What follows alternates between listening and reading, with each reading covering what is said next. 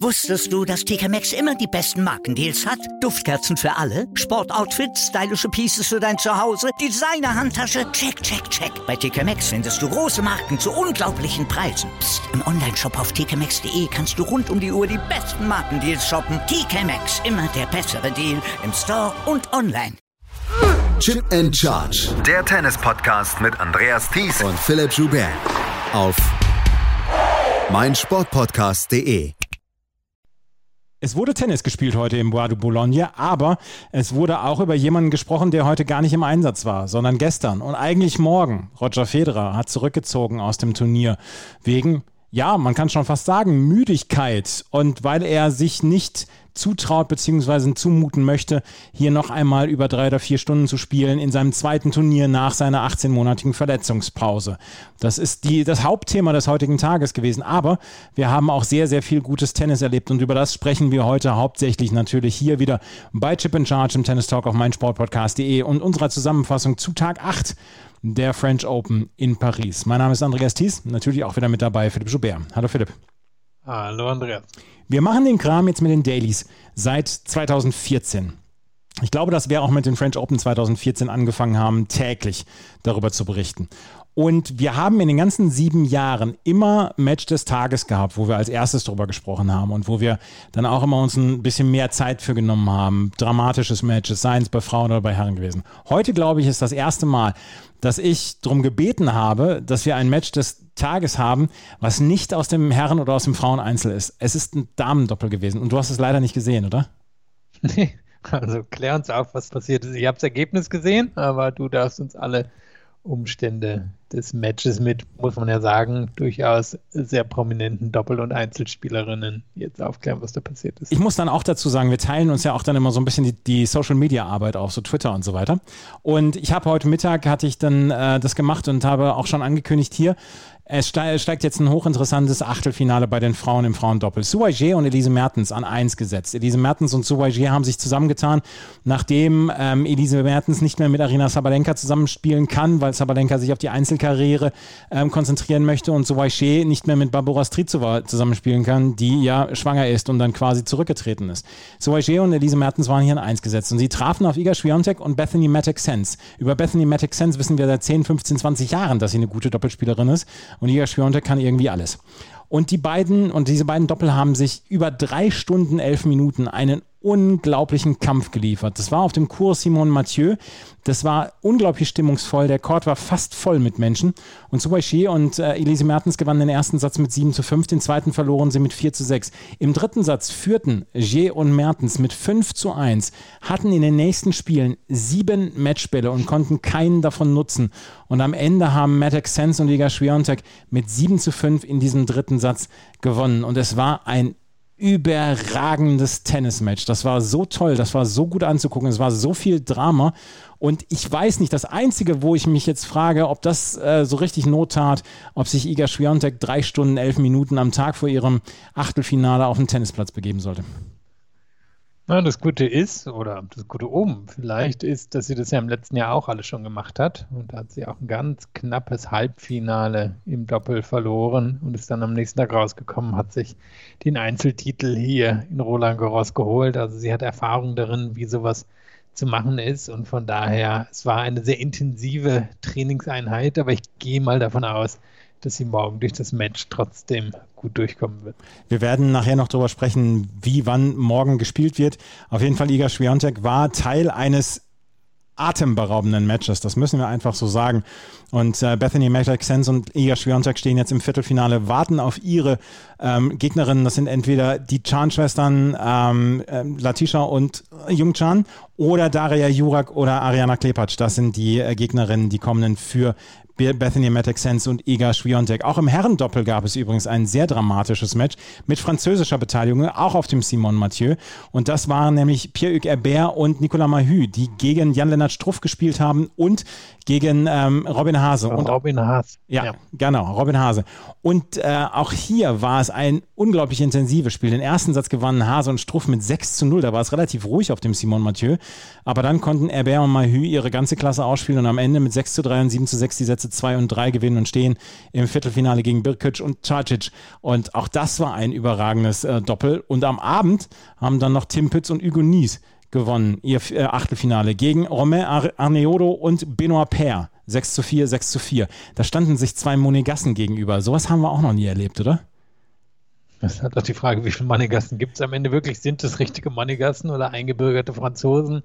Bin mir in dem Fall nicht so sicher, aber ich denke auch außerhalb der Quali von Monte Carlo dürfte das noch nicht so häufig passiert sein. Es sei denn, es sind eingebürgerte Franzosen oder Französinnen. Nies und Adrien Odo haben letztes Jahr mal in einem Challenger-Finale zusammengestanden im Doppel, aber dass die beiden, dass sich zwei Monegassen im, im Achtelfinale eines Doppel-Grand Slams gegenüberstehen, ich glaube, das haben wir noch nicht gehabt. Benjamin Ballaré, glaube ich, war mal der bekannteste Monegasse, der auch im Einzel so ein paar Erfolge feiern konnte. Auf jeden Fall, Hugo Nies und Tim Pütz sind auch im Viertelfinale, treffen dort auf Bublik und Golubev und äh, sind Kevin Krawitz und Horia Tikau gefolgt, die am Dienstag gegen Juan Sebastian Cabal und Robert Farrar um den Einzug ins Halbfinale spielen werden. Das war etwas untypisch mal der Einstieg mit den Doppelkonkurrenzen. Und jetzt kommen wir auf die Einzelkonkurrenzen. Und da gab es heute die ersten vier Achtelfinals, jeweils bei Herren und bei Frauen. Und wir kümmern uns als erstes um die Frauen. Und da gehen wir mal von oben runter, in der unteren Hälfte von oben. Serena Williams traf auf Elena Rybakina. Elena Rybakina war letztes Jahr vor dem Lockdown im März, war sie eine der Spielerinnen, die am besten gespielt haben. Sie, sie kam in den Turnieren sehr, sehr weit. Sie lässt diesen Sport sehr, sehr leicht aussehen, wenn sie gut drauf ist.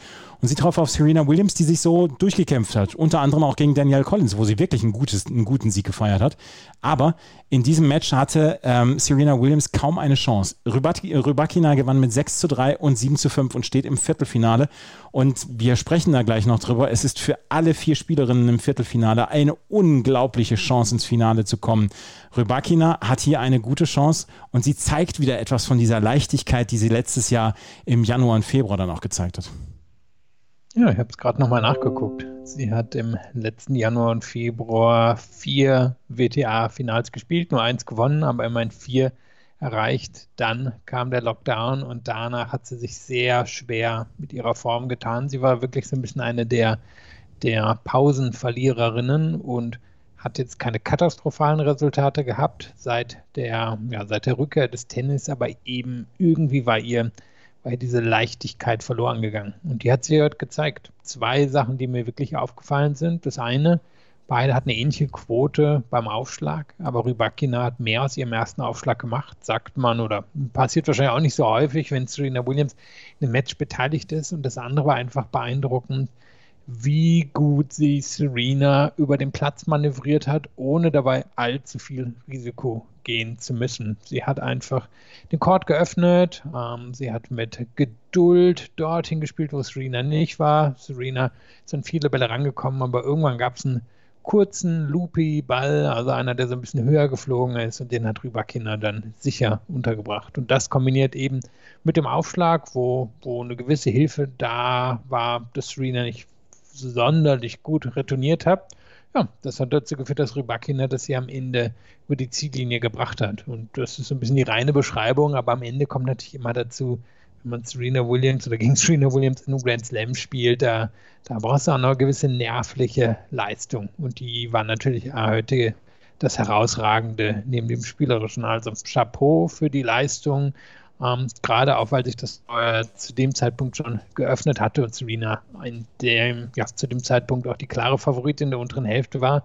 Da kam Rybakina daher und hat sie eigentlich relativ chancenlos aussehen lassen man merkt es ja Serena an, wie sehr sie kämpft und wie sehr sie versucht, dann auch ähm, diese Matches zu drehen und dass sie, dass sie zwischendurch auch so ein bisschen naja, verzweifelt versucht, wieder in diese Matches zurückzukommen. Aber das sah dann heute Nachmittag, sah es dann zwischendurch so aus, als ob das inzwischen ein Unterfangen ist in einem Turnier, drittes, viertes Match, was einfach nicht mehr so richtig lösbar für sie ist. Und das ist kein Vorwurf von mir, sondern das ist einfach eine nüchterne Feststellung, dass es vielleicht einfach inzwischen nicht mehr reicht für den 24. Grand Slam-Titel, so, so gerne sie das auch möchte. Natürlich wird sie in ein paar Wochen in Wimbledon wieder diese große Chance haben, das zu machen. Aber ich habe inzwischen das Gefühl, dass es genug Spielerinnen gibt, die sich von dieser Aura von Serena Williams bei so einem Spiel vielleicht nicht mehr wegdrücken lassen oder, oder nach hinten drücken lassen. Ja, ich meine, das ist ein ähnlicher Fall wie bei Federer, ja. mit dem wir gleich reden. Der ist schlagbar und der ist auch schlagbar auf dem Sand hier gewesen und genauso schlagbar war Serena Williams. Trotzdem natürlich beeindruckend. Rybakina hat das einfach noch nie in einem großen Turnier geschafft, so eine Gegnerin zu besiegen. Erste Mal, dass sie Viertelfinale im Grand Slam Turnier erreicht und du hast angesprochen, das Niveau reicht bei Serena Williams vielleicht auf dem Sand zur Top 15, Top 20 Spielerin. Aber da ist ja schon noch der Name. Und Rybakina ist eben keine von den Spielerinnen, die das in der Vergangenheit schon geschafft hat. Ich meine, wenn wir zu den Australian Open gucken, da war es Naomi Osaka, die das erledigt hat. Naomi Osaka mittlerweile natürlich einfach auf einem Level angekommen, wo sie auch spielerisch mindestens auf dem auf Augenhöhe mit Serena Williams ist. Das konnten wir über Rybakina so noch nicht sagen. Talent ist beeindruckend, aber wie gesagt, da war jetzt eine, ein Jahr eigentlich an Schwächephase drin. Dass sie dann hierher kommt und das so ruhig macht, das ist der Teil, der ihr zuzuschreiben ist. Und daneben Serena, die, ja, ich würde mal dabei bleiben, Top 15, Top 20 Spielerin auf dem Sand ist, aber eben auch nicht mehr und trotzdem eben hier besiegt werden musste. Und wir haben gestern Abend gesehen, das klappt nicht immer gegen die Allzeitgrößen, dass so ein Match dann wirklich über die Ziellinie gebracht werden kann. Ja, der Tim, äh, Tim Pütz wollte ich gerade sagen. Ähm, Dominik Köpfer kann eine Geschichte davon erzählen. Aber eins noch zu Rybakina. Wenn sie gut drauf ist, wenn sie den Ball satt im Schläger hat, dann lässt sie diesen Sport sehr leicht aussehen. Das sieht alles immer sehr mühelos aus, wie sie spielt. Ja, das ist so ein bisschen wirklich eben das Risiko, was sie nicht gehen musste, um heute gegen Serena zu gewinnen. Und das, das glaube ich, was das gut zum Ausdruck bringt. Sie steht einfach relativ dabei, kann ihn früh nehmen, bringt ihn aber eben mit genug Sicherheit unter und das führt dann eben zu so einer Leistung. Und das war ja auch, was sie damals gezeigt hatte, bevor es eben in den Lockdown ging. Nur stand sie auch zu dem Zeitpunkt im Ruf, die großen Matches nicht unbedingt über die Ziellinie bringen zu können. Und auch hier war es ja nochmal eng. Sie führte früh im zweiten Satz dann auch mit einem Break, hat es dann zum 4-4, meine ich, abgegeben hat dann aber nachher das 7-5 geschafft und war da auch die bessere Spielerin. Trotzdem 100% sicher, dass sie das schaffen würde, war ich mir da auch nicht. Elena Rybakina steht also jetzt hier im Viertelfinale und dort trifft sie auf Anastasia Pavlyuchenkova. Von der haben wir das schon häufiger gesehen und das fing so ein bisschen mit den Juniorinnen damals an, als sie 2006 ja so ein bisschen die Juniorinnen-Konkurrenz komplett aufgemischt hat. Aber sie hat immer mal über die Jahre wieder Turniere gehabt, wo sie durchgecruised ist, wo sie mit ihrer Power, mit ihren Winnern, die sie ja quasi aus dem Handgelenk schlagen kann, ihre Gegnerinnen weggedrückt hat beziehungsweise überrollt hat. Es hat aber auch immer wieder Turniere gegeben, wo Paul Plyuschenkova in der ersten Runde ausscheidet. Es ist, äh, also die Limits von ihr, beziehungsweise die beiden Enden des, des, dessen, was sie zu leisten imstande ist, die sind sehr weit auseinander. Heute hat sie wieder halbwegs das eine Ende erreicht. Sie hat gegen Viktoria Azarenka gewonnen mit 5 zu 7, 6 zu 3 und 6 zu 2 und hat nachdem sie Arena Sabalenka im, ähm, im, in der dritten Runde schon besiegt hat, da hat sie eine weitere, ja, große Spielerin jetzt aus dem Turnier genommen. Und Anastasia Pavlyuchenkova, die man eigentlich eher auf etwas schnelleren Hartplätzen ähm, vorne sehen sollte, zeigt hier auf dem Sandplatz, dass sie auch hier eine sehr gefährliche Spielerin sein kann. Und wie sie dieses Match gegen Azarenka gedreht hat, das nötigt mir größten Respekt ab. Ja, ich wollte gerade nochmal zählen. Ja, es sind äh, sieben Halb, äh, Entschuldigung, Viertelfinals, die sie mittlerweile bei Grand Slam Turnieren erreicht hat, aber eben kein Halbfinale. Sie ist wirklich eine, entweder scheidet sie in den ersten drei Runden aus oder sie kommt ins Viertelfinale. In der vierten Runde, soweit ich sehen kann, über all die Jahre nur eine einzige Niederlage drin gewesen. Dafür aber eben sieben oder deren sieben im Viertelfinale. Mal schauen, ob sie die Hürde jetzt endlich überwinden kann. Es war ein Match, was am Ende, glaube ich, zwei ausschlaggebende Faktoren hatte. A, hat sie sich gut bewegt. Ähm, B, und ich mache jetzt vielleicht gleich noch ein C auf B, die Vorhand von Azarenka ist nicht so gefährlich auf dem Sand und dann eine sehr bezeichnende Zahl ähm, Pavlyuchenkova hat mit dem dritten und vierten Schlag insgesamt 24 Winner gesetzt. Das heißt, entweder der Schlag, nachdem sie den Return bekommen hat oder eben nachdem sie den Ball vom Return zurückbekommen hat. Und ich glaube, das verrät uns viel über das Spiel von Pavlyuchenkova und dass sie dann in den längeren Ballwechseln gegen eine Ballmaschine wie Azarenka mithalten konnte. Das bringt sie dann über die Ziellinie, aber das Entscheidende ist in diesen kurzen Punkten passiert und ist eben wirklich in diesen Punkten passiert, wo sie sich den Winner entweder mit dem Aufschlag oder mit dem Return vorbereitet hat und das ist sehr beeindruckend. So eine Winneranzahl sieht man selten und unterstreicht natürlich, welches Schlagtalent sie hat und sie ist im Moment sehr fit, sie ist sehr konzentriert, nervenstark Und sie kriegt jetzt hier wirklich so ein bisschen die Chance ihrer Karriere in den nächsten Tagen. Das ist die Nervenstärke, die mich vielleicht dann auch am meisten beeindruckt, weil wir wissen ja alle, was sie für ein Schlagtalent hat, was, dass sie zwischendurch einfach ihre Gegnerinnen vom Platz prügeln kann. Ich erinnere mich an, an fiese Matches gegen Angelique Kerber, die auch auf, der, auf dem Zenit ihres Könnens immer mal wieder gegen Anastasia Pavlyuchenkova von der Wand gelaufen ist, wo sie dann überhaupt keine Chance hatte. Aber dass sie das ähm, jetzt im Moment so konstant hier rausbringen kann. Das ist schon sehr, sehr stark. Und sie trifft jetzt auf Elena Rybakina und ich bin auf das Match sehr gespannt. Halt die offene, ganz offene Geschichte. Also Rybakina, ähm, haben wir gerade darüber gesprochen, wie technisch fein die ist. Bei Pavlyuchenkova fällt mir wirklich positiv auf, wie fit sie ist, aber sie ist wirklich noch nie über die Hürde Viertelfinale hinausgekommen und sie hat sieben Chancen mehr als Rybakina bisher gehabt. Mal gucken, Sie musste als Favoritin reingehen, nach der Erfahrung, die sie hat, aber schafft sie das dann wirklich, Rybakina zu besiegen? Halt das für eine wirklich ziemlich offene Geschichte. Das andere Viertelfinale bestreiten, äh, bestreiten Tamara Sitancek und Paula Badosa. Tamara Sitancek äh, besiegte heute Sorana Kirstea mit 7 zu 6 und 6 zu 1. In der zweiten, Im zweiten Satz war es eine sehr klare Sache. Aber der erste Satz war hochklassig. Beide wollten partout nicht die Grundlinie aufgeben, um äh, die sich die, ja, die die Bestimmung des Spiels, beziehungsweise das Bestimmen des Spiels, die Butter vom Brot nehmen zu lassen. Und Tamara Sinanczek hat dann weniger Feder gemacht und hat mehr Winner geschlagen als Sorana Kirstia. Gewann deswegen den ersten Satz mit 7 zu 6. Das war ein ganz, ganz enges Ding. Der zweite Satz ging sehr klar an Sinanczek. Sorana Kirstia hat dann noch mehr, ein bisschen noch mehr Risiko genommen, aber dieses noch mehr an Risiko, das wurde dann nicht belohnt. Und Sinanczek zieht jetzt in dieses Viertelfinale ein und sie ist die erste Spielerin aus Slowenien, seitdem Slowenien ein eigenständiger Staat Ist 1991, die im Viertelfinale eines Grand Slam steht. Einfach mal Premieren feiern. Ja, wenn ich es bei der WTA korrekt gelesen habe, dann war sie früher eine sehr gute Snowboarderin. Also ja. das, das sieht man wahrscheinlich auch selten, macht aber natürlich Sinn, ähm, weil sie ja durchaus eine ist, die von, von ihrer Bewegung lebt und davon, wie steht sie ist. Und das bringen einem ja oder bringt einem ja durchaus das Ski- und Snowboardfahren bei, wie Novak Djokovic und Yannick Sinner bezeugen können. Und hier haben wir dann wieder eine, die, die aus den Bergen kommt. Und Sidancek ist so ein bisschen der Inbegriff des Städten. Und es waren am Ende hier, glaube ich, das Match heute mit den kürzesten Ballwechseln im Schnitt.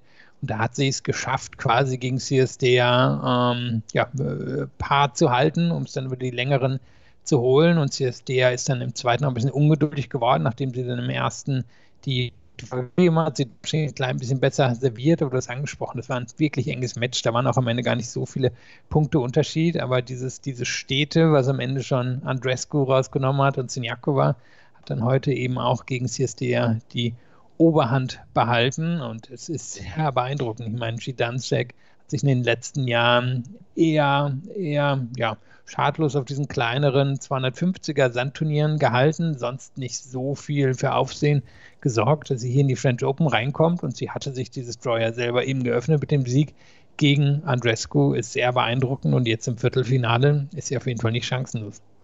Tamara Sinanczek ist jetzt äh, schon im, äh, unter den Top 65 in der Weltrangliste. Sie war schon mal auf 56 in der Weltrangliste und klopft jetzt da wieder an. Es ist immer nach wie vor, es ist sehr, sehr schwer für die Spielerinnen weiter unten im Moment nach oben zu kommen, weil so viele Punkte noch überbleiben aus den letzten Jahren. Die fallen jetzt so nach und nach raus und dann wird es für Sinanczek auch weiter nach oben gehen. Für Sorana Kirstea wäre es das erste Viertelfinale bei einem Grand Slam gewesen seit 2009 den French Open. Damals, als sie so ein bisschen noch ja, so ein riesen Versprechen war, aber dass wir Kirstea in dieser, ähm, in diesen späten Runden noch sehen, das ist dann auch stark. Sie hat im Moment eine sehr gute Phase. Ja, bin gespannt, ob sie es transportieren kann. Sie war ja über die Jahre häufig eine bessere Hardcore-Spielerin, hat auf amerikanischen Hardcourts auch häufig überzeugen können, da auch mit ihre größten Siege gehabt. Mal gucken, ob sie das in den Sommer hineinnehmen kann und da zum Beispiel nochmal einen der größeren Turniere überzeugen kann. Also Tamara Silancek ist im Viertelfinale und sie trifft dort jetzt auf Paula Badosa. Und wir haben wir haben vor dem Turnier haben wir darüber gesprochen, ist das das Turnier der Möglichkeiten, so hieß es damals, unsere, unsere Vorschau hieß so. Und Paula Badosa hatte, war eigentlich nicht gesetzt, hatte dann den Platz von Alison Risk übernommen, weil die zurückgezogen hat aus dem Turnier. Und dann hat sie hier, war sie an 33 quasi gesetzt und hatte diesen Platz übernommen. Und da haben wir schon gesagt, hm, vielleicht ist da ihre Auslosung besser geworden. Und sie ist besser geworden. Und sie hat jetzt heute gegen Maketa Vondrushova ein sehr nervöses Spiel mit 6 zu 4, 3 zu 6 und 6 zu 2 gewonnen und steht im äh, Viertelfinale. Das ist einer dieser seltenen Fälle, wo man in einem ähm, Draw umgesetzt wird und auf einmal denkt man sich, wow, vor mir ist alles offen. Das ist ein freier Weg vielleicht für mich. Ich glaube, wir hatten schon in der Auslosungsvorschau über sie gesprochen. Ich meine, ja. war sie noch im dritten Viertel, aber ich habe es nicht mehr Ja, genau, da war, da war sie noch im dritten Viertel, genau. Ja, haben wir schon über eine gefährliche Spielerin gesprochen, weil sie einfach auf dem Sand so gut war. Sie hat heute und in den letzten Runden gezeigt, was so ein bisschen die, die Badosa-Brand werden wird. Und das ist einfach diese, diese Zähigkeit, diese Fähigkeit zum Kampf, die Fähigkeit in so Matches drin zu bleiben und fehlerfrei zu spielen, wenn es drauf ankommt. Sie hat sich ja selber immer mit Sharapova verglichen und die späte Sharapova mit ihrem Biss auf dem Sand hat sie immerhin zu zwei French Open-Titeln gebracht. Mal gucken, ob Badosa das ähm, auch schafft, aber es ist schon sehr beeindruckend, was sie macht. Und wenn man heute auf die Statistiken guckt, dann gab es in diesem Match am Ende, war der Unterschied neun Punkte. Und diesen neun Punkte Vorsprung hat sie sich geholt in den Ballwechseln über neun Schläge. Da hat sie einfach weniger Fehler gemacht. Ich glaube, zwei Winner mehr als Wondrushova drin gehabt. Und du hast gesprochen, Wondrushova ist nervös gewesen. Wondrushova ist ja im Moment noch sehr heiß und kalt in Tennis-Matches, ist in der Lage, wirklich gegen sehr viele Spielerinnen ähm, sich den Court wunderbar zu öffnen, zu kontern, ähm, weiß, wie man, wie man Angriff nicht mit Power, mit Präzision fährt, aber es ist wirklich sehr heiß und kalt. Und Badosa ist im Moment einfach auf einem hohen Niveau unterwegs und ja, baut sich so ein bisschen diese Badosa-Brand auf. Und ähm, sie, glaube ich, ist hier, um zu bleiben. Also das ist ziemlich beeindruckend in den letzten Wochen gewesen und ich sehe nicht, warum sie das nicht auf anderen Belegen auch hinbekommen sollte. Wir werden es sehen, ob sie es auf anderen Belägen hinbekommt. Ähm, es ist auf jeden Fall bislang ein sehr überzeugendes Turnier von ihr. Paula Badosa gegen Tamara Sinanczek und Elena Rybakina gegen Pavlyuchenkova. Rat mal, wer kommt ins Finale von diesen Vieren? Tja, ich sag mal Pavlyuchenkova, aber ich traue es wirklich allen Vieren zu. Ich sag Paula Badosa. Wir werden sehen am Samstag, wer dann im Finale steht. Das, also, das ist so offen. Und auch die obere Hälfte, ähm, da haben wir ja noch einige Möglichkeiten. Wir werden morgen natürlich ähm, hier vier Matches haben. Morgen gibt es leider kein Daily, aber wir werden dann am Dienstag dann nochmal darüber sprechen.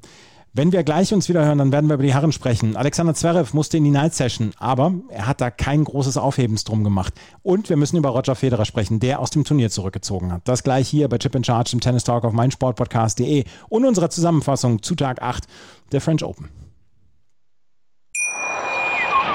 Wusstest du, dass TK Maxx immer die besten Markendeals hat? Duftkerzen für alle, Sportoutfits, stylische Pieces für dein Zuhause, Designer-Handtasche, check, check, check. Bei TK Maxx findest du große Marken zu unglaublichen Preisen. Psst. im Onlineshop auf tkmaxx.de kannst du rund um die Uhr die besten Markendeals shoppen. TK Maxx, immer der bessere Deal im Store und online. Roger Federer war heute eigentlich gar nicht im Einsatz und trotzdem war er der Mann, über den alle gesprochen haben. Gestern hat er sich in einem Viersatzmatch gegen Dominik Köpfer ins Achtelfinale gequält. Ich glaube, so offen muss man dann auch mal sein und so offen muss man dann auch mal sprechen. Das war nicht gut immer, aber er hat sich durchgekämpft. Auch wenn er im zweiten Satz und Anfang des dritten Satzes zwischendurch so aussah, als wollte er vielleicht aufgeben. Aufgegeben hat er noch nie in seinem Leben. Von daher, das war stand außer Frage. Aber zwischendurch kam dann auch schon mal die Frage auf, hat er gar keine Lust mehr? Möchte er vielleicht sogar verlieren? Nee.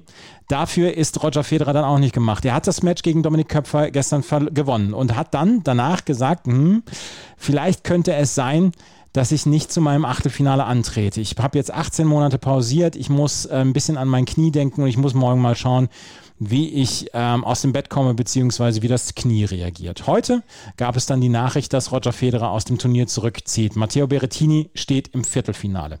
Und es ist sehr kontrovers heute diskutiert worden, das Ganze. Ist es rechtens, dass Roger Federer das gestern schon ankündigt, dass er heute eventuell rauszieht? Ähm, hätte er nicht dann Dominik Köpfer gewinnen lassen sollen? Ähm, hätte er nicht vor dem Match gegen Köpfer rausziehen sollen? Warum sieht er ein Vorbereitungs, äh, warum sieht er ein Grand Slam Turnier als Vorbereitung auf ein weiteres Grand Slam Turnier? Weil das, sowas hat es ja auch noch nicht gegeben.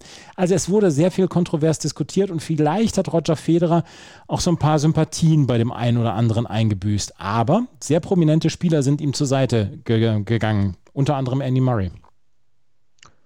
Ich war überrascht, wie kontrovers das diskutiert wurde, aber vielleicht sind wir oder ich in dem Fall auch zu sehr in der Tennisblase unterwegs, denn de facto hatte das ja angekündigt seit Anfang des Jahres. Ich meine, er ist ja für diese zwei Matches damals in Doha aufgetaucht im Februar und da hat er schon gesagt, mein Ziel ist Rasen, ist Olympia und vielleicht noch die US Open. In Genf hat er das wieder gesagt, hat das erste Match verloren. Hier vor dem Turnier hat er gesagt, er wird nicht um den Titel mitspielen. Das konnte man dann mindestens durch die Blume auch schon so lesen. Und er hat, glaube ich, aus diesem Turnier alles bekommen, was er wollte, nämlich ähm, ja, quasi Matches, Matchpraxis in engen Situationen. Er hat das vermutlich letzte Match seiner Karriere bei den French Open gewonnen. Wahrscheinlich nicht unter Umständen, die er wollte, nämlich vor einem leeren Center Court, aber er hat sich da durchgebissen und ich glaube, er hat jetzt genug Informationen gesammelt, wo er vor dem Rasen steht. Und er wird ganz realistisch wissen, dass er hier keine Chance hat, das Turnier zu gewinnen, aber er wird mit absoluter Sicherheit glauben, dass er Wimbledon gewinnen kann und wird schauen, dass er da jetzt ein bisschen Rasentennis reinbekommt und dann nach Wimbledon fährt und versucht da den Titel zu gewinnen. Und ich kann verstehen, dass das jetzt nicht ganz sauber rüberkommt oder vielleicht nicht im absoluten Sportsgeist erscheint. Auf der anderen Seite, Federer macht das jetzt auch seit 20 Jahren, hat sich ja auch ein bisschen durchaus verdient gemacht ums Tennis und kann sich, glaube ich, so eine Aktion dann durchaus auch mal erlauben. Und wie gesagt, sie war im Endeffekt über Monate angekündigt, auch wenn es vielleicht eher in der Tennisblase passiert ist als in der breiten Öffentlichkeit. Also ich mich hat es jetzt auch nicht gewundert, dass Roger Federer da heute zurückgezogen hat. Und ähm, er hat es angekündigt und er war eigentlich immer relativ klar und sauber in seiner Argumentation, was du gerade auch gesagt hast. Ähm, von daher habe ich da jetzt auch nicht so das unbedingt große Problem mit gehabt. Natürlich ist das ist ein Grand Slam Turnier, sollte noch was anderes sein als ein 250er Turnier, wo man mal zwischendurch rausziehen kann und sagen kann, okay, das war jetzt zu viel Arbeit und so weiter. Aber er hat jetzt so ein bisschen was hat er ja fürs Tennis, für das Welttennis insgesamt ja in den letzten 20 Jahren geleistet. Von daher, also ich kann, ich tue mich da auch nicht so richtig ähm, schwer, ihm das jetzt, also ich kann ihm das jetzt nicht so richtig übel nehmen. Geht einfach nicht, schaffe ich nicht. Tut mir leid. Ja, und äh, es war ja die Chance für Köpfer gestern da, ihn zu besiegen. Und Köpfer hat es nicht geschafft. Köpfer hatte wirklich Möglichkeiten, hatte das Break vorne im dritten Satz. Ich glaube, wir haben aufgenommen im zweiten Satz. Dann Köpfer hatte das Break vorne, ähm, hat dann einmal ganz kurz gezuckt. Federer war in dem Match drin und hat es dann über die Ziellinie gebracht. Ich meine, war ja auch durchaus noch ein bisschen Feuer drin. Die englischen Kommentatoren, mit denen ich geguckt habe, haben sich ziemlich echauffiert über Köpfers Pöbeleien und das Spucken. Aber Federer hat das anscheinend ja nicht wirklich mitgenommen und er war ja nachher sogar noch happy in dem Interview, was er geführt hat. Und dann, als ich heute Morgen geschaut habe, waren ja ihm wirklich schon aus seiner Pressekonferenz die Aussagen, dass er sich jetzt mal anguckt, wie er heute aufwacht. Und wir dürfen eben auch nicht vergessen, dass er bald 40 Jahre ist und wir beide sind nah an dem Alter dran oder knapp drüber und wissen, es ist in der Tat nicht mehr ganz einfach morgens aufzustehen ähm, im Vergleich zum Beispiel zu 25, 27 oder 31. Knapp drüber. Was Netteres hast du über mich selten gesagt. Lass mal mal so stehen. Lass mal mal so stehen. Matteo Berrettini steht im Viertelfinale und wartet auf seinen Gegner. Der wird morgen ermittelt zwischen Novak Djokovic und Lorenzo Musetti. Berrettini hatte sich das Achtelfinale verdient durch einen Dreisatzsiegen gegen Sun Woo Kwon. Wir kommen jetzt auf die vier Achtelfinals von heute zu sprechen. Und auch da war nicht die ganz große Spannung drin. Alexander Zverev hat gegen Kenny Shikori gespielt in der Night Session und wir haben extra so ein bisschen später aufgenommen, weil wir gedacht haben, ja, vielleicht kriegen wir nicht alles rein, aber wir haben jetzt das komplette Match reinbekommen. 6 zu 4, 6 zu 1, 6 zu 1 heißt es am Ende für Alexander Zverev. Kenny Shikori hat schwach gespielt. Ich glaube, da müssen wir nicht groß drum rumreden und er hat nie an Leistungen anknüpfen können, wo er auch mal den großen Spielern Kopfzerbrechen bereitet. Aber Alexander Zverev hat heute meiner Meinung nach eine fast fehlerfreie Leistung abgeliefert. Der Aufschlag hat gepasst, vor allen Dingen die Vorhand. Ich, ich achte bei Alexander Zverev Spielen immer auf die Vorhand, ob er die, ob er die mit einem Zusatzschwung durchschwingt oder ob er die wirklich klar trifft und satt im Schläger hat. Und das hatte er heute. Und er hat äh, 6-4, 6-1, 6-1 gewonnen. Er hat kaum Kräfte verbraucht. Er hat auch vorher gegen Laszlo Djere kaum Kräfte verbraucht. Und für ihn ist der Weg ins Halbfinale nicht frei aber er ist deutlich leichter zu bespielen als in der unteren, im unteren Viertel. Ich würde sagen, die Umstände waren heute gut für ihn und er hat sie genutzt. Ich hätte gedacht, dass Nishikori ein bisschen mehr zuzusetzen hat, weil er ja in der Runde zuvor auch von der Aufgabe profitiert hat. Da musste Laxo nach dem ersten Satz rausziehen. Aber nachdem ich hier in den letzten Tagen schon die Nachtmatches gesehen habe, habe ich schon gedacht, uiuiui, ob Nishikori da irgendwie die Power hat, durch die Defensive von Zverev durchzukommen. Und er lag dann ja ganz früh mit einem Break hinten, hat dann auch dank einem Doppelfehler von Zverev das Break zurückgeholt. Aber ganz ehrlich, er musste sich jeden seiner Punkte super hart erarbeiten, musste wirklich hinten in die, in die Ecken reinspielen, musste Zverev aus dem Court raustreiben und selbst dann ist es ihm nicht leicht gefallen. Und er hatte einfach aus meiner Sicht keine Chance durch die Defensive von Zverev bei diesen eher langsamen Bedingungen durchzuschlagen. Und vielleicht wäre es tagsüber ein bisschen anders gelaufen. Heiß, Ball springt höher ab. Aber man hat gesehen, Nishikori ist weit entfernt von der Nummer 4, die er mal auf der Welt war. Und Zverev hat es dann ganz routiniert gemacht. Zverev ist quasi im Peak seiner Leistung. Nishikori ist zumindest im Moment drüber hinweg. Und daher war das eine total einseitige Gelegenheit, wo Zverev am Ende wahrscheinlich wirklich vor allem drauf gucken wird und sagen wird, jo, habe Schlagtraining bekommen, bin nicht zu sehr gefordert worden, Selbstvertrauen ist nicht angekratzt worden, jetzt geht es ins Viertelfinale. Nishikori hat ja durchaus einen faszinierenden Spielstil. Er kann die Bälle sehr, sehr früh nehmen, er kann sehr kontern, er kann dir die gleiche Geschwindigkeit zurückgeben mit, äh, mit seinen Schlägen, die du ihm schon gegeben hast. Dass er das gegen Zverev so überhaupt nicht hinbekommt und dass er dann, was du eben auch sagt, gesagt hast, durch diese Defensive überhaupt nicht durchkommt, weil er muss dann ja versuchen, auch die Winner zu schlagen und er muss ja auch versuchen, Zverev ins Laufen zu bringen und so. Dass er das nicht geschafft hat, ist natürlich dann auch ein Verdienst von Zverev, der sich darauf hat gar nicht ein oder der sich darauf super eingestellt hat, der sich überhaupt nicht auf diese langen Rallyes ähm, eingelassen hat und der und das können wir mal auch mal wieder sagen, eine unglaublich gute Defensive hat. Er bewegt sich halt extrem gut für seine Größe dann auch und schafft es dann hinten auch aus der, auch drei Meter hinter der Grundlinie die Bälle dann auszugraben. Und das muss man dann erstmal schaffen. Und dann auch in den, ich sage jetzt mal, kühleren Bedingungen. Es waren 20 Grad heute in, in Paris.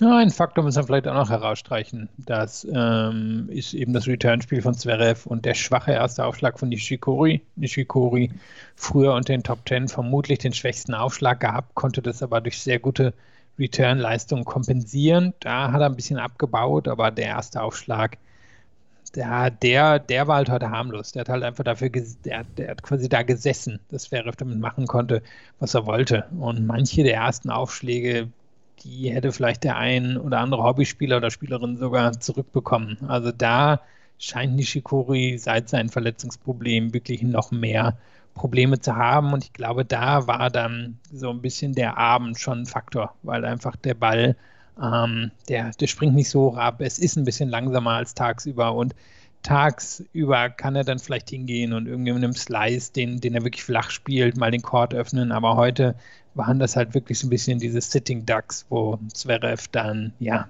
draufgehen konnte und das war ein enormer Unterschied zwischen den beiden. Ja, das war eher das Level 2 statt das der Endgegner, ne? Das war, ja, diese Halbwelt, ja, also diese Halbweltbälle. Ist ja bitter für jemand wie Nishikori, der eben in diesem Jahr unter Umständen den größten Wettbewerb seines Lebens haben wird, wenn die Olympischen Spiele stattfinden und weit davon entfernt ist, was er mal gewesen ist als Tennisspieler. Alexander Zverev steht im Viertelfinale und er trifft jetzt auf Alejandro Davidovic Fokina. Die beiden haben sich in diesem Jahr schon gegenübergestanden. Zverev hat da gewonnen. Äh, Davidovic Fokina gewann in einem zähen Match gegen Federico Del Bonis mit 6 zu 4, 6 zu 4, 4 zu 6 und 6 zu 4. Und Davidovic Fokina hat einige, also man kann ihn gut angucken, finde ich. Und kann das sein, dass er mich so ein bisschen an David Ferrer erinnert? Ja, spannend, ich habe mir Annahmen aufgeschrieben. Für mich ist ein bisschen Fonini drin, ein bisschen Medvedev drin. Ähm, Deins ja, sind die besseren Namen. Also, Entschuldigung? Deins sind die besseren Namen. also ich meine, ich muss zugeben, erst was ich mir heute wieder aufgeschrieben habe, ich unterschätze ihn immer noch. Ähm, aber er hat hier ein fantastisches Turnier gespielt. Er konnte am Ende, als er das dann gewonnen hat, schien mir, als er nicht mal mehr in der Lage war, seinen Arm zum Selfie so richtig anzuheben. Also ich weiß nicht, wie platt er ist. Ich würde tippen, da ist nicht mehr richtig viel drin. Er hat heute das Match auch wieder über die langen Punkte gewonnen und irgendwie ist er schon eine ziemlich coole Socke, also so von, von der Art, wie er auftritt und ähm, wie er Tennis spielt. Aber ich glaube, er müsste total fit sein, um Zverev wirklich herauszufordern. Und es ist für ihn ein enormer Erfolg, dass er hier ins Viertelfinale gekommen ist. Und vor allem der Sieg gegen Rüd vor zwei Tagen war natürlich ein ziemlicher Knaller.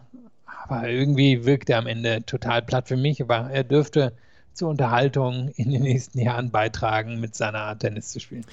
Ich mag ihn auch und ich mag auch seine Spielweise. Er hat, er opfert sich sehr auf in manchen Spielen. Also es ist eigentlich inzwischen schon so ein Running Gag. Wann fällt er irgendwo? Also dass er mal stolpert oder fällt oder über ähm, über hinten die Begrenzungen dann fällt. Er tut sich Gott sei Dank nie was, aber er, er opfert sich immer mit allem auf, was er so hat und ähm, das kann man sehr gut angucken wie weit ihn das bringen wird in seiner Karriere, das weiß ich jetzt zu diesem Zeitpunkt noch nicht. Aber es ist sehr unterhaltsam, ihn anzugucken. Die beiden haben zweimal gegeneinander gespielt, Zverev und Davidovic Fokina. Letztes Jahr in Köln, da habe ich das sogar noch live gesehen, das Match.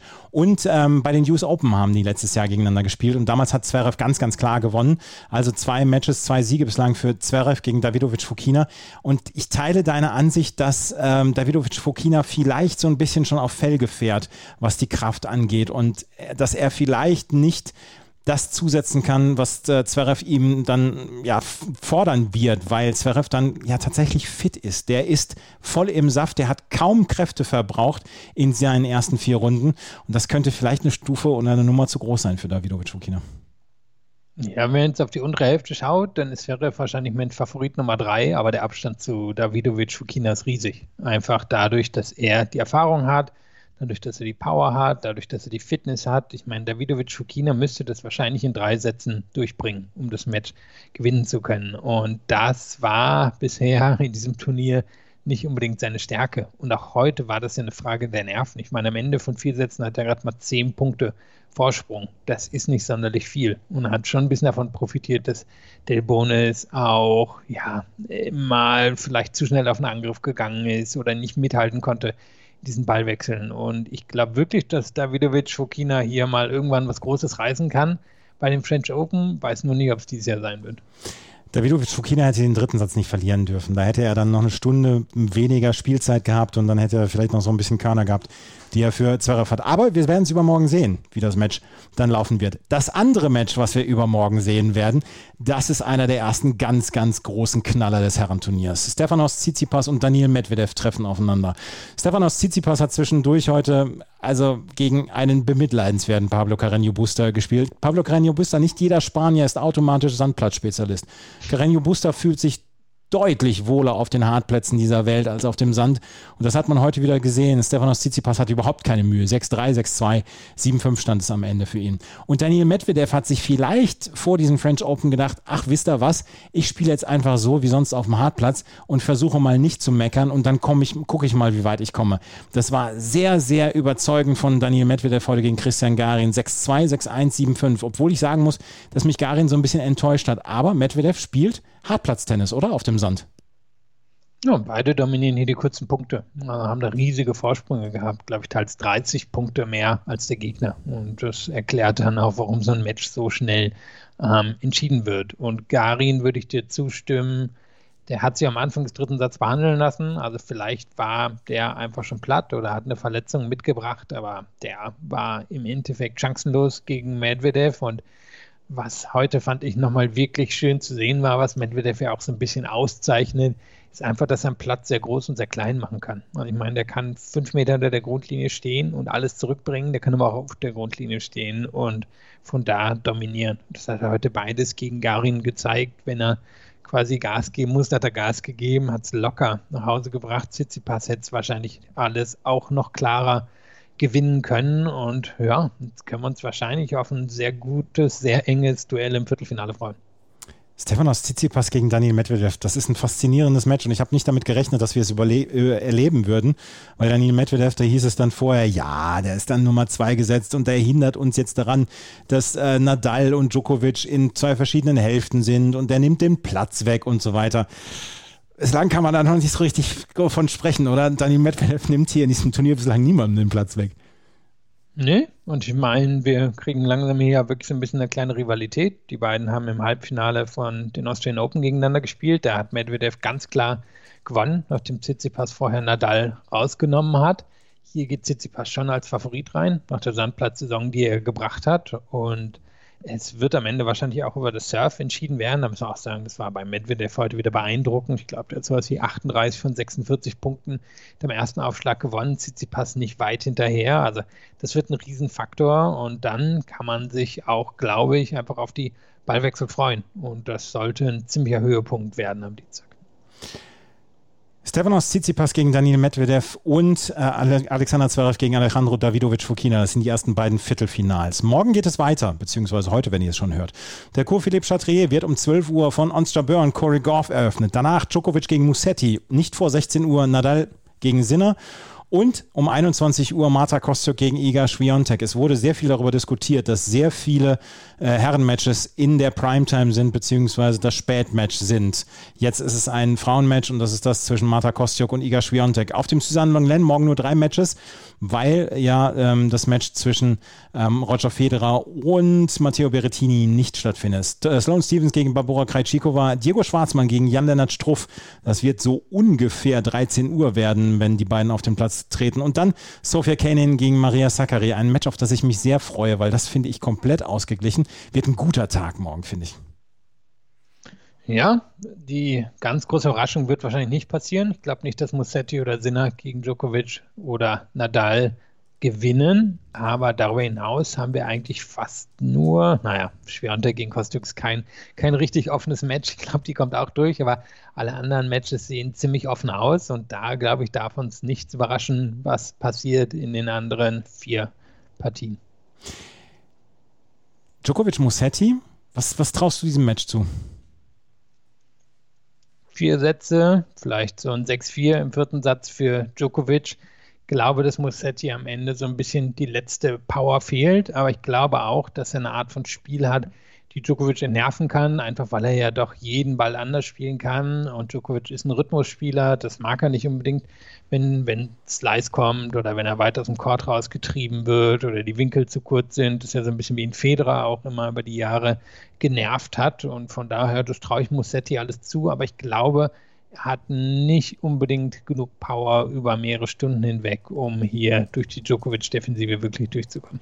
Ich habe ein bisschen die Befürchtung, dass, er, dass ihm morgen nochmal die Ohren langgezogen werden muss, Hätte.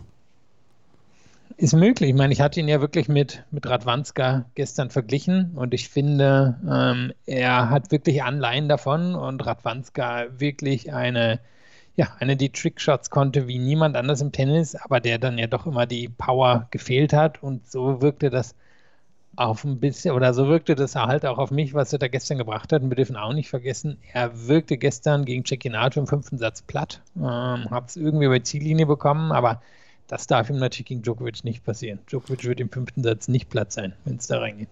Morgen gibt es kein Daily von uns. Es gibt Dienstag wieder ein Daily. Danach ähm, werden wir bis Son Samstag Philipp nicht hören. Zwischen Mittwoch und Freitag wird es aber Möglichkeiten hoffentlich geben, wie wir hier bei Chip in Charge euch trotzdem über die Ergebnisse informieren. Ich bin da gerade was am Planen dran, dass wir andere Gäste haben, außer Philipp. Samstag und Sonntag natürlich zu den Finals ist Philipp wieder dann dabei. Das war die heutige Ausgabe. Wenn euch das gefällt, was wir machen, freuen wir uns nach wie vor über Bewertungen, Rezensionen. Ähm, folgt uns auf Twitter, Facebook und Instagram und ansonsten können wir nur sagen, vielen Dank fürs Zuhören. Bis zum nächsten Mal. Auf Wiederhören. Wie viele Kaffees waren es heute schon? Kaffee spielt im Leben vieler eine sehr große Rolle. Und das nicht nur zu Hause oder im Café, sondern auch am Arbeitsplatz. Dafür gibt es Lavazza Professional. Kaffee am Arbeitsplatz, der genauso lecker schmeckt wie in eurem Lieblingscafé. Die perfekte Kaffeelösung für jede Art von Unternehmen. Klein, mittel, groß. Ihr habt auf jeden Fall einen Kaffee, der schmeckt. Die richtige Motivation für eure Arbeitstage. Alle Infos zu Lavazza Professional findet ihr auf lavazzapro.de mit allen Kaffeelösungen für euer Büro.